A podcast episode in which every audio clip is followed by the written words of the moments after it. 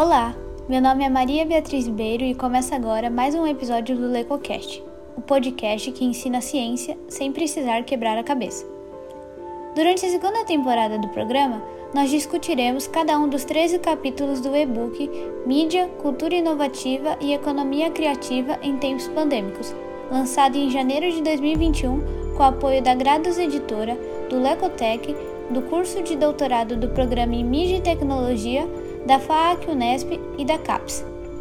Lembrando que o LecoCast é um produto Lecotec lançado quinzenalmente às quintas-feiras e organizado por temáticas semestrais. No episódio de hoje, nós entrevistaremos Ana Heloísa Pessotto, uma das organizadoras do e-book e também coautora do capítulo 7, Audiovisual na Pandemia: Desafios, Estratégias e Criatividade. Bom, Ana, para começar, primeiro eu queria agradecer a sua presença aqui no LecoCast e queria pedir para você introduzir um pouco sua pesquisa, sua trajetória e contar do surgimento da ideia e da motivação do artigo. Eu agradeço o convite, eu parabenizo o Lecotec por ações como essa. Eu acho que todos os projetos que a gente possa é, abrir mais a ciência para as pessoas são essenciais. Então, eu acredito que estar tá aqui hoje é super importante para as pessoas possam acessar mais esse conteúdo. Eu sou formada em rádio e TV pela Unesp e também mestre em comunicação pela mesma instituição. Hoje eu estou no doutorado em mídia e tecnologia, então eu passei por comunicação, agora eu estou em mídia e tecnologia. Meus estudos sempre foram focados no audiovisual, passando em narrativas, políticas públicas no mestrado, e agora eu estou estudando a linha de gestão, principalmente a questão da criatividade. Então, minha, a minha pesquisa ela permeia muito a temática que eu trouxe dentro do artigo. Eu trago muito dos meus referenciais teóricos e de por onde eu estou caminhando na minha pesquisa. E sobre o nosso artigo, eu escrevi em coautoria com o professor Juliano Maurício de Carvalho. E, na verdade, o que aconteceu foi que, quando começou a questão do Covid e as primeiras implicações, as primeiras ações tomadas pelas instituições de segurança e governamentais, que estabeleceram distanciamento social, isolamento, a gente conseguiu perceber que alguns setores eram mais afetados do que outros, e esse impacto era muito visível de uma forma muito rápida. E um deles foram as indústrias criativas, e por isso até o surgimento do livro, para a gente poder entender como as indústrias criativas estavam lidando com esses momentos, com a crise econômica, sanitária, né? E também a questão do distanciamento social e como iam se reorganizar essas etapas produtivas desses setores. Então, para o audiovisual, a gente começou primeiramente pensando que o audiovisual é um setor extremamente colaborativo. Ele tende a ter muitas pessoas na equipe. Né, uma produção é, profissional, clássica, tradicional, né, que a gente conhece por exemplo, enquanto cinema, enquanto televisão aberta, até mesmo conteúdos para televisão fechada e séries ficcionais, novelas. E isso foi uma questão muito importante. Falar, o que está acontecendo? Num primeiro momento, eles paralisam as atividades e falam, ok, vamos entrar nessa quarentena, que acho que é importante pontuar, que agora nós estamos aqui é, no primeiro trimestre de 2021 e que o artigo foi escrito, é, foi observado entre março e setembro do ano passado, de 2020, então muita coisa mudou, mas no começo da pandemia a ideia era: o que, que, vai acontecer? Vamos primeiro parar esses 40 dias, essa quarentena, e daqui a pouco tudo vai passar. Mas não foi muito assim que isso aconteceu. E quando foi se. É, se mantendo o distanciamento, as regras foram ficando mais rígidas, foi estabelecido é, que a gente deveria paralisar as, as atividades que não eram essenciais, algumas alternativas começam a surgir. E aí, nosso olhar foi exatamente para isso. O que, que o audiovisual vai fazer? Porque, num contexto de pandemia, de isolamento, os artistas sofreram muito. Porque muito da arte ou é feito de forma colaborativa, ou é distribuída de forma colaborativa, como o circo, como o teatro, entre outras ações, né? Os museus, então, começa aí a nossa inquietação. O que, que o audiovisual vai fazer? E tem uma outra questão importante. Quando as pessoas estão presas em casa, elas têm sua, sua liberdade de ir vir tolhida de uma certa forma, elas vão ter que conviver dentro de casa. E elas vivendo dentro de casa, elas vão buscar alternativas para se divertir, para passar o tempo, se entreter, se informar. E alguns estudos já mostram que as pessoas optaram pelo audiovisual para tomar esse espaço que as atividades fora de casa antes tomavam para eles. E a ideia era: olha o potencial que a gente tem, a gente tem uma demanda muito grande para o conteúdo pelo audiovisual, ao mesmo tempo que a gente tem uma problemática, que é como isso vai ser produzido. Porque em algum momento essa, essa demanda faz o mercado girar e a necessidade e a, a o desejo das pessoas por conteúdo e por conteúdos muitas vezes atualizados de outros recortes. E foi daí que a gente tirou a motivação para entender. Então, nós temos um contexto histórico, as pessoas não estão em casa, está afetando diversos setores.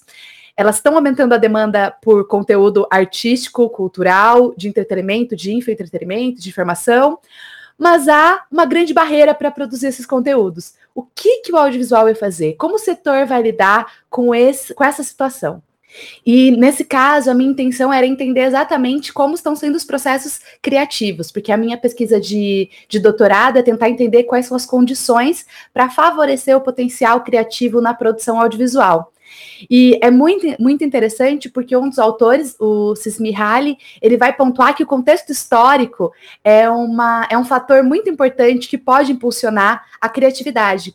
Então, olhando esse setor, olhando o contexto histórico que está, o panorama pandêmico, é possível perceber que ele abre portas para uma inovação, no setor, para formas mais criativas de produção, para o que o Simhari também vai colocar como sendo oportunidades para ir além das barreiras já estabelecidas pelo setor, pelo domínio.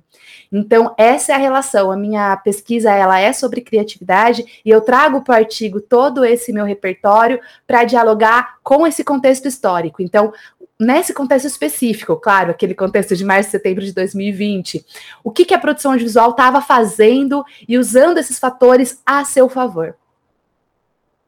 Agora, conversando mais um pouco sobre o capítulo do livro, né, sobre o seu artigo, queria que você contasse um pouco para a gente qual foi a sua metodologia, qual foi o procedimento que você utilizou para fazer o seu, o seu, a sua pesquisa e desenvolver o seu artigo como o objetivo do artigo era identificar as estratégias que, a, que o setor audiovisual estava tomando para a produção nesse momento de pandemia, principalmente focado no, na questão do distanciamento social, é, eu optei por, por um método qualitativo. Eu fiz um, uma pesquisa exploratória inicial, elencando diversos tipos de produção dentro da TV paga, dentro da TV aberta, no cinema, na internet a partir das mídias sociais e também do YouTube.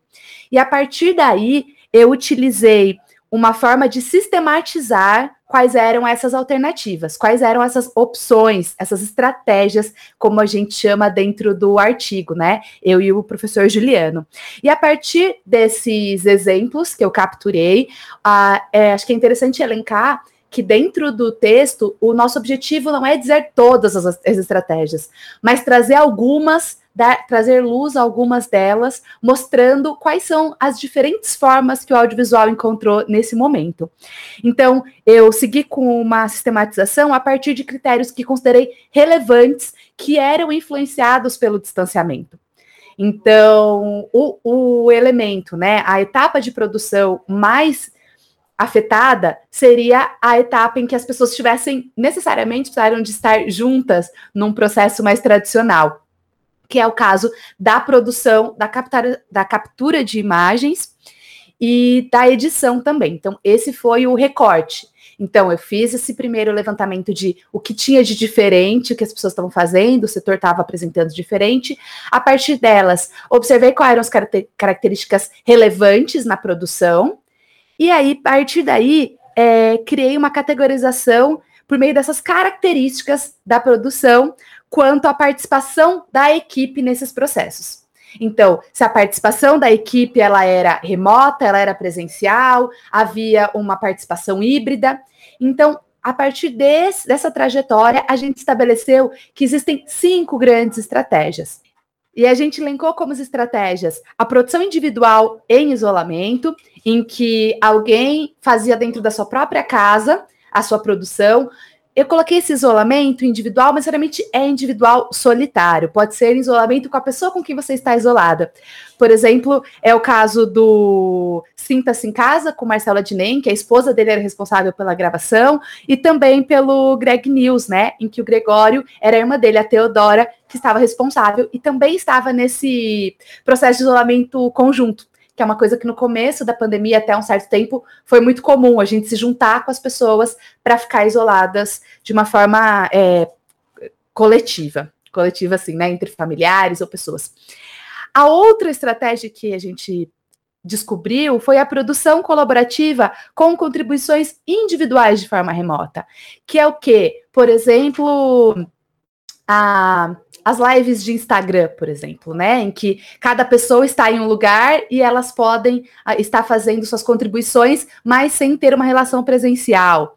É, Portas dos Fundos também faz isso. E dentro dessa, a gente conseguiu separar o que era ao mesmo tempo, quais eram as contribuições simultâneas e quais eram as contribuições que elas eram editadas posteriormente. Então, elas aconteciam, cada um fazia a sua parte, depois ela era editada. Então, dentro dessa estratégia, por exemplo, existem subestratégias, que é essa de a participação que tem essa interação real e a participação que é editada.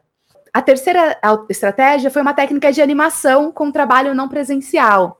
Então, por exemplo, a Fox ela viu um aumento muito grande, né? 25% de aumento de demanda de animação dentro do seu de produção de animação dentro dos seus estúdios. A estratégia da animação como a linguagem do videoclipe, na forma de videoclipe, como é o caso de videoclipe de vários artistas, não só internacionais, mas também brasileiros, optaram por essa estratégia. E também houve a questão, por exemplo, da própria Netflix, que enviou equipamentos para que as pessoas pudessem trabalhar de casa. Porque, querendo ou não, por mais que eu possa fazer de forma isolada, o equipamento é algo importante quando a gente fala de animação ou de algo que é baseado na tecnologia.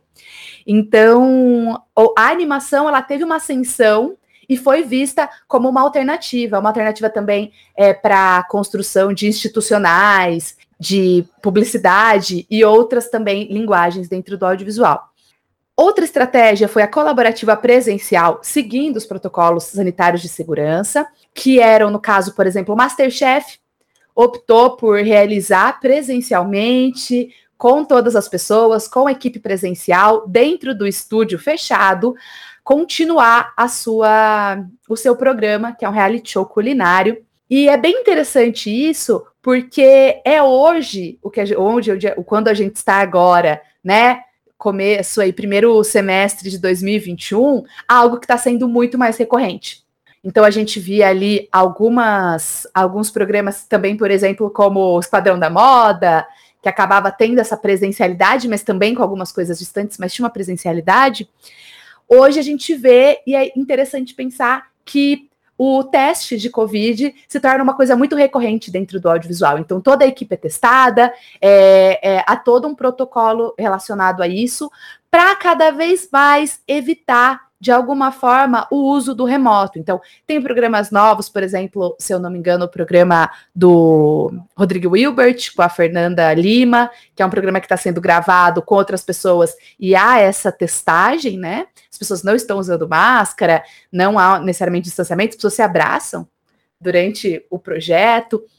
Então, naquele momento era, era um pouco mais mais com distanciamento, coisa assim, hoje a gente já tem uma, uma outra realidade. É, e também, depois, a última estratégia que a gente elencou foi a colaborativa híbrida, em que parte da equipe está presencialmente no mesmo ambiente e parte é, tem sua participação de forma remota. Na época, elencamos, por exemplo, é, os programas da GNT de entrevistas e de roda de conversa, como é, o Saia Justa, o como é o nome? Papo de segunda, que eram que cada um estava na sua casa, mas um apresentador central ia até a, o estúdio, no caso, o Fábio Porchat, ou é, a. Que história é essa, Porchat também? Ou a Astrid é. também ia, e as outras pessoas participavam de forma remota por videoconferência, né? Ou algo assim. Agora, você já elencou a, as metodologias, né? Você já deu um pouco do panorama de como o audiovisual se adaptou. Eu queria que você me dissesse, na sua opinião, né, com base na sua pesquisa, quais você diria que foram, assim, as maiores dificuldades no, no ponto de vista da produção mesmo enfrentadas pelo, pelo audiovisual? Nesse sentido de, da qualidade, da estética, uma queda de, de qualidade. O que você acha? É que todo setor ele tem uma forma de funcionar, né? E a gente tem modelos de, de, de produção, modos de produção. E os nossos modos de produção dentro do audiovisual foram recorrentemente colaborativos, coletivos, com aglomerações, com muitas pessoas, com sets com muitas pessoas.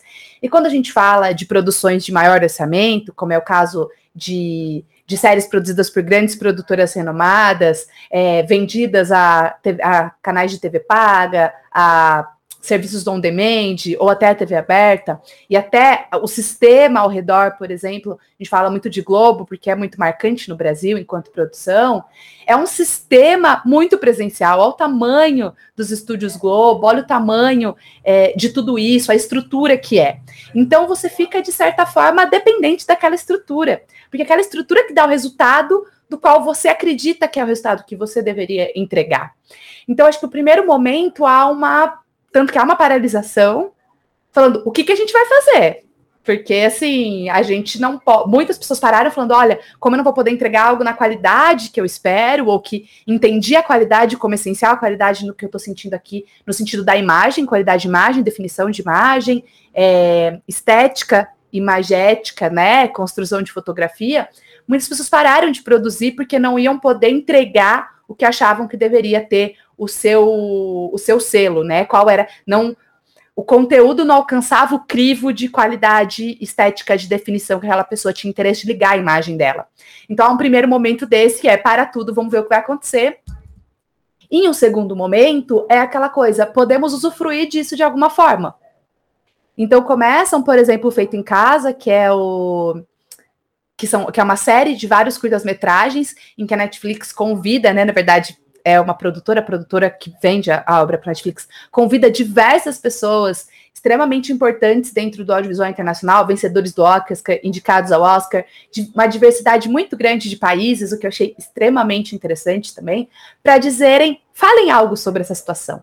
Então, acho que o primeiro momento dessa, dessa, desse medo é falar assim, vamos falar da pandemia, porque aí a gente marca o, o contexto em que a gente está, meio como uma forma de, de estética, eu uso a pandemia enquanto estética, eu uso estar em casa, eu uso meu celular, eu falo sobre isso. Então, eu não estou fazendo um programa sobre qualquer outra coisa que não é estar em casa, que não é sobre a pandemia. Eu não estou fazendo um filme sobre, sei lá, dois jovens que viajam para a praia e se perdem e são sequestrados. Não estou fazendo sobre isso, né? Que seria uma coisa, ok, um filme.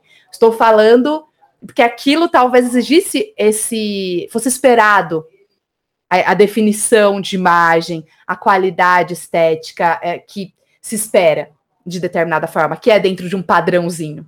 Então, acho que o primeiro momento de medo é como manter o meu padrão. E aí que vem a criatividade, que é essa questão de até onde eu posso ir. Então, quando eu crio algo novo, é exatamente além das barreiras estabelecidas. Então, se, a, se essa emissora, ou se esse canal, ou se essa empresa de serviço on demand não permitia que eu colocasse esse tipo de coisa, com essa esse tipo de característica, essa imagem com essas características, agora isso vai ter que mudar. Então, há uma, uma flexibilidade em relação a isso. Então, acho que esse é um primeiro momento.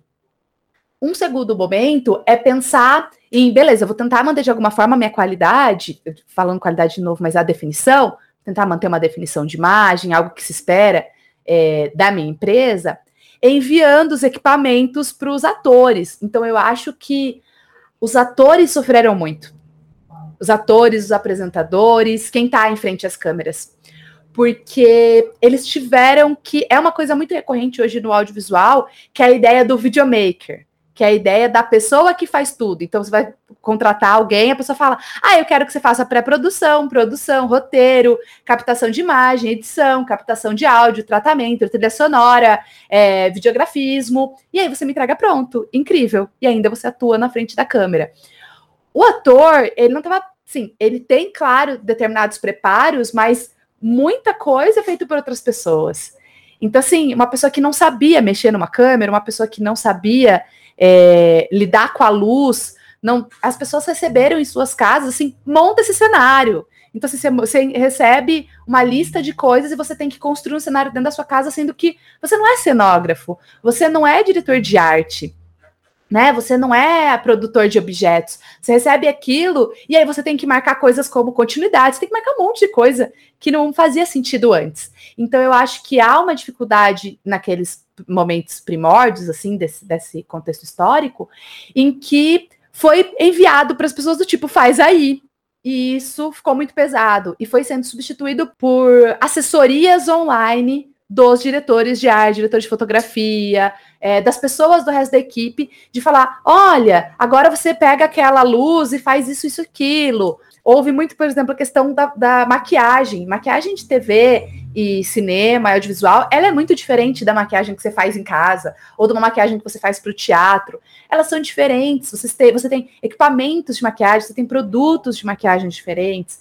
Então, é todo um processo que teve que ser digitalizado. Então, sou eu aqui, eu sou atriz, eu vou entrar numa videoconferência com a maquiadora que vai ao máximo tentar me dar orientações do que fazer com aquilo. Então, acho que essa, essa concentração foi muito difícil, muito preocupante, mas ao mesmo tempo foram se encontrando alternativas como essa, da pessoa estar tá online ao mesmo tempo com você, e ela e aí ela pode te dar orientações do que ser feito. Então, ah, por favor, agora você faz tal coisa, ah, agora muda aqui. E o diretor dando orientações mesmo. Num primeiro momento, não há muito esse, esse papel, eu acho. O modelo que já era estruturado de produção audiovisual teve que ser repensado. E as dificuldades estão exatamente aí, em como reconstruir ou flexibilizar esse modelo, até onde eu vou flexibilizar esse modelo, como eu vou transformar isso. É, e agora eu vejo que durante um bom tempo essas coisas foram se se especializando, se tornando mais, é, mais delimitadas e as estratégias foram sendo é, traçadas.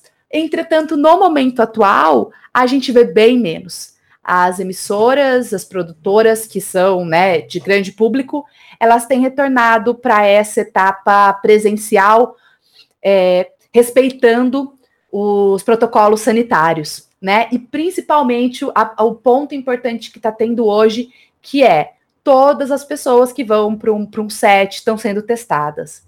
Então é algo que também é muito desgastante para o profissional de audiovisual.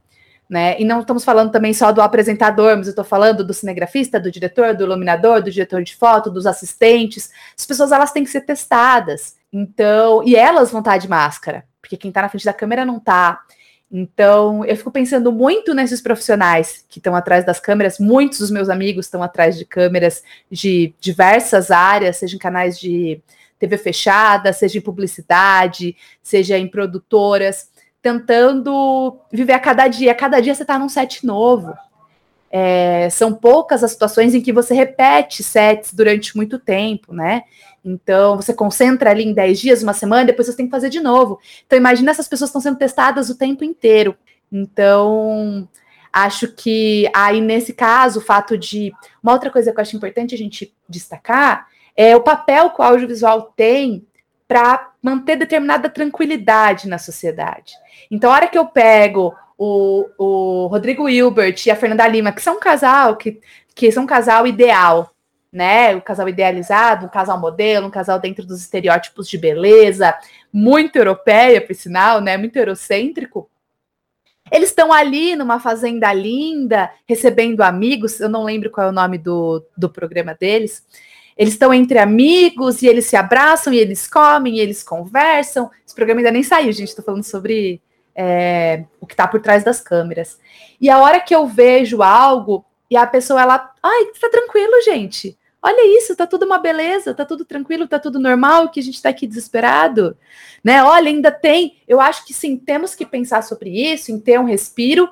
A gente não é obrigado a ficar pensando em pandemia o tempo inteiro, mas ao mesmo tempo é importante pensar o papel que o audiovisual tem ali e por que as pessoas estão gravando presencialmente. Porque eu não estou fazendo uma tela dividida mais, que em algum momento fazia sentido para a pessoa entender aquela realidade. Agora que todo mundo está preso em duas telas, em, em telas divididas, em, em várias plataformas de videoconferência, em que elas não podem se abraçar, talvez ver outras pessoas se abraçando tenha um papel muito importante. Moana, seu capítulo fala da necessidade da criatividade e de novas estratégias no setor audiovisual por conta das mudanças da conjuntura atual. Quais dessas você, que você observou, das novas tendências, das mudanças, você acredita que tem espaço para se firmarem após a pandemia no setor audiovisual? Eu acho que a gente vai ter aí dois cenários distintos, que é uma ideia de que a gente vai ter um pós-pandemia muito similar ao que a gente tinha anterior à pandemia, é uma possibilidade, é um desejo de algumas pessoas, acho que da maioria, e um outro cenário em que ou isso demora muito tempo para acontecer, essa readequação ou retomada das atividades como eram anteriormente, e até a não retomada, né? Assim, estritamente como nós éramos, mas uma nova forma de se produzir. Então, quando a gente vai pensar na produção audiovisual, num primeiro momento, que a gente está agora ainda em período de pandemia, eu acredito que mesmo após a, a vacina, porque, querendo ou não, a vacina ela reduz os riscos, mas a gente ainda vai precisar continuar tomando várias precauções, né? Várias precauções, vários cuidados. Então, durante um bom tempo ainda acredito que vá se manter, por exemplo, as produções que são presenciais com protocolos sanitários. Né? Então, eu acho que o álcool gel não sei se sai de novo da nossa vida, e alguns outros processos. Então, até os processos de produção, por exemplo, e quando eu falo de produções grandes, também uma readequação enquanto ao número de pessoas que estão no set. Estamos vendo equipes menores, é, mais setorizadas também. Então, acho que isso pode ser um potencial que ainda vai se manter durante um período na produção audiovisual, porque você reduz o, o, risco, estão pessoas no set que são essenciais, e as outras participações podem ser dadas ou estabelecidas em pré-produção, ou dadas também de forma remota.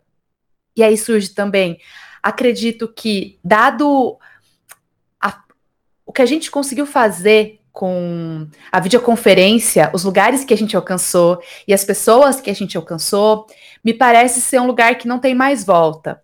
Então, se eu estou num programa de entretenimento e eu posso ouvir alguém que está em Tóquio, por que eu não vou ouvir alguém que está em Tóquio? Então, acredito que essa possibilidade que seria híbrida que a gente propõe dentro do artigo, enquanto uma da, dos modelos que foi é, usado durante a pandemia, é muito possível de acontecer. Talvez não com o mesmo objetivo, que seja quero te manter distante de mim. Então você está na mesma cidade que eu, mas a, a, pandemia ou a questão sanitária não permite que nós estejamos no mesmo lugar, mas que a questão geográfica mesmo não permita. Então, eu acho que a gente teve um gostinho muito bom de poder estar e ouvir e ter contribuições de pessoas que não estão perto da gente. Então, essa diminuição do mundo acredito que também seja uma tendência a se manter quando a gente fala de produção mesmo pós a pandemia. No caso de produções individuais também, acho que isso fortaleceu muito, por exemplo, plataformas que já valorizam esse tipo de produção, como o próprio TikTok e, o Instagram, e esse tipo de diálogo é que é mais rápido, muitas vezes, que tem o seu corte específico, que exige uma técnica mais, eu vou dizer, enxuta, às vezes mais simplificada. É, eu acho isso uma possibilidade também. Não sei o quanto a participação dos parentes, como a gente assistiu, no caso do Gregório e também do Marcelo Adnei, de outras pessoas. Eu aí eu não sei, eu acho que também tem essa questão é, muito momentânea do estamos trancados todos juntos em casa. Mas acredito que a produção individual tenha facilitado para que pessoas façam conteúdos, sendo que antes elas não fariam, né? Ai, não tenho isso, não tenho aquilo. Então, essa sensação de espontaneidade, de liberdade, é, do como nós estamos aceitando determinadas estéticas mais simplificadas, também possa se manter. E, na verdade, acho que quase todas. E quando a gente pensa no no remoto e a possibilidade das funções, principalmente de direção, serem feitas de forma remota é uma possibilidade. Acredito que muito mais para produções independentes e de baixo orçamento do que para as empresas que já estão estabelecidas, porque elas mesmas já voltam naquele modelo que a gente coloca enquanto sendo o modelo presencial com os cuidados, com os, seguindo os protocolos é, sanitários.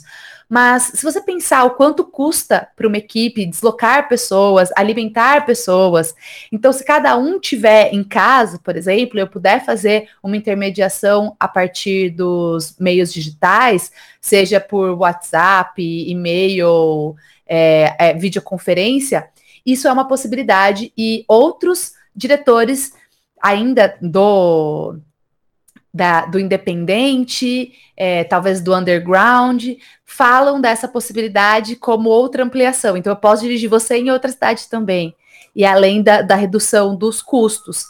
Então, eu acho que se põe um, um, cenário em que todas as possibilidades, por terem sido validadas por agentes de grande influência, agentes de valor dentro da cadeia, como a Rede Globo, tanto o nome da Globo como na GNT e outros canais da Globosat, dentro da internet, canais como Porta dos Fundos, isso tem entrado e se torne aumente o leque de possibilidades da produção. Não vá substituir, mas pode trazer pessoas que talvez não acessassem essa linguagem ainda.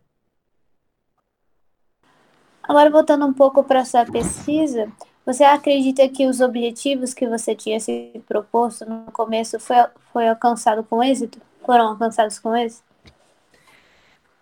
Como no caso do nosso artigo, eu, professor Juliano, a gente se propôs a identificar e categorizar, eu acredito que sim.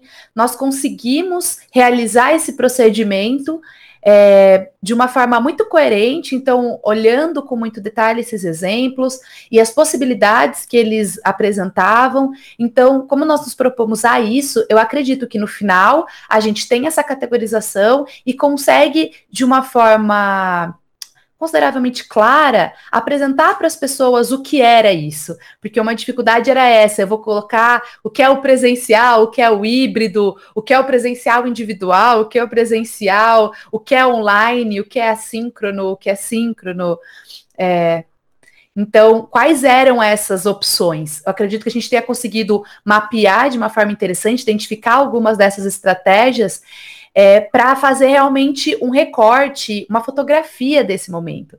É engraçado porque a gente foi fazer, quando você escreve um artigo sobre uma coisa que ainda está acontecendo, e isso é muito visto dentro do nosso livro, ele vai ter grandes dificuldades, ao mesmo tempo que está muito fresco para a gente o que está acontecendo. Então, era muito óbvio quais eram as diferenças. Acredito que talvez hoje, se a gente fosse fazer, houvesse um pouco mais de esforço para reconhecer, né? Não que tenha, não tenha havido esforço, mas um olhar mais difícil de identificar. Só que na hora, para mim, era muito óbvio que aquilo não era normal, né? Que a Globo colocar aquele tipo de conteúdo não era normal, que mandar os equipamentos para casa de um é, de um ator e falar faz tudo, tá aqui o desenho, tá aqui isso, abre a sua casa para todo mundo ver, não era cotidiano. Hoje que isso já se torna um pouco menos excepcional, talvez seja mais difícil de observar. Então, essa foi a vantagem da gente produzir o artigo durante. Porque havia essa questão, né? Vamos fazer este livro durante, a gente não tem o distanciamento, talvez algumas leituras que a gente tenha feito agora, daqui cinco anos, as pessoas olhem e pensem, poxa, acho que essas considerações não eram bem assim, ou coisa nesse sentido. Mas nós nos, propo nós propusemos, nesse caso, a fazer um retrato. E eu vejo no nosso artigo esse retrato feito. Né, o que era essa situação nesse exato momento? O que tinha de diferente? Quais eram as alternativas? Então, fico muito satisfeita com o resultado e acredito sim que o objetivo foi alcançado. Muito legal o que você colocou da questão do tempo, né? Você fazer do, assim que as mudanças foram implementadas no começo da pandemia, dar um olhar bem vívido, bem imediato da, situa da situação, né? Então, isso é muito interessante do e-book como um todo e como do seu capítulo também. Agora, para finalizar, queria te perguntar se você tem alguma consideração final, alguma coisa que você queira acrescentar sobre, sobre nossa conversa e sobre o seu capítulo também. Mas é importante a gente lembrar que não é porque a situação que a gente está passando, o período histórico, essa crise sanitária que nós estamos passando tem gerado inovação, criatividade, mudança nos setores, que a gente tenha que romantizar esse processo. É, acho que, acima de tudo, as vidas que estão em risco e que foram perdidas estão acima de qualquer uma dessas transformações, e considerar apenas que nós estamos identificando os processos que acontecem durante esse período de pandemia e que nós temos mil outros períodos que poderiam ter gerado criatividades sem que houvesse essa questão. Então, a gente pode sim tirar proveito, mas nunca pensar apenas numa romantização de que, ah, então a pandemia tenha sido boa. É, respeitar todas as pessoas que perderam alguém, todas as pessoas que estão passando por dificuldades e também sempre torcer pela saúde das pessoas e a vida. Acho que isso é o mais importante. Então, só focar e se concentrar no fato de que sim, o período gerou inovações, mas que eu gostaria que fosse outro momento que não tivesse tido tantas perdas para a humanidade como a gente está tendo, as crises que isso está acarretando, e que outros períodos com outras questões, como por exemplo o próprio Renascimento. O Renascimento é um período que estimula muito a criatividade nas artes, sem que seja necessário a gente passar por isso nós estamos aqui só relatando o que isso, é, que essa pandemia também resultou e para estudos posteriores. E com isso a gente vai se encaminhando para o fim de mais um episódio do LecoCast. Agradeço a Ana pela entrevista de hoje e deixo um convite para você que gostou desse conteúdo e quer saber mais sobre o assunto. Para acessar o e-book na íntegra, é só clicar no link que vai estar disponível na publicação de divulgação do episódio nas nossas redes sociais. E reforço que você também pode ficar por dentro de outros conteúdos sobre comunicação, tecnologia, inovação e criatividade no site do Lecotec, o www.lecotec.net.br. O LecoCast de hoje vai ficando por aqui. Muito obrigada pela sua audiência e a gente te espera no próximo episódio.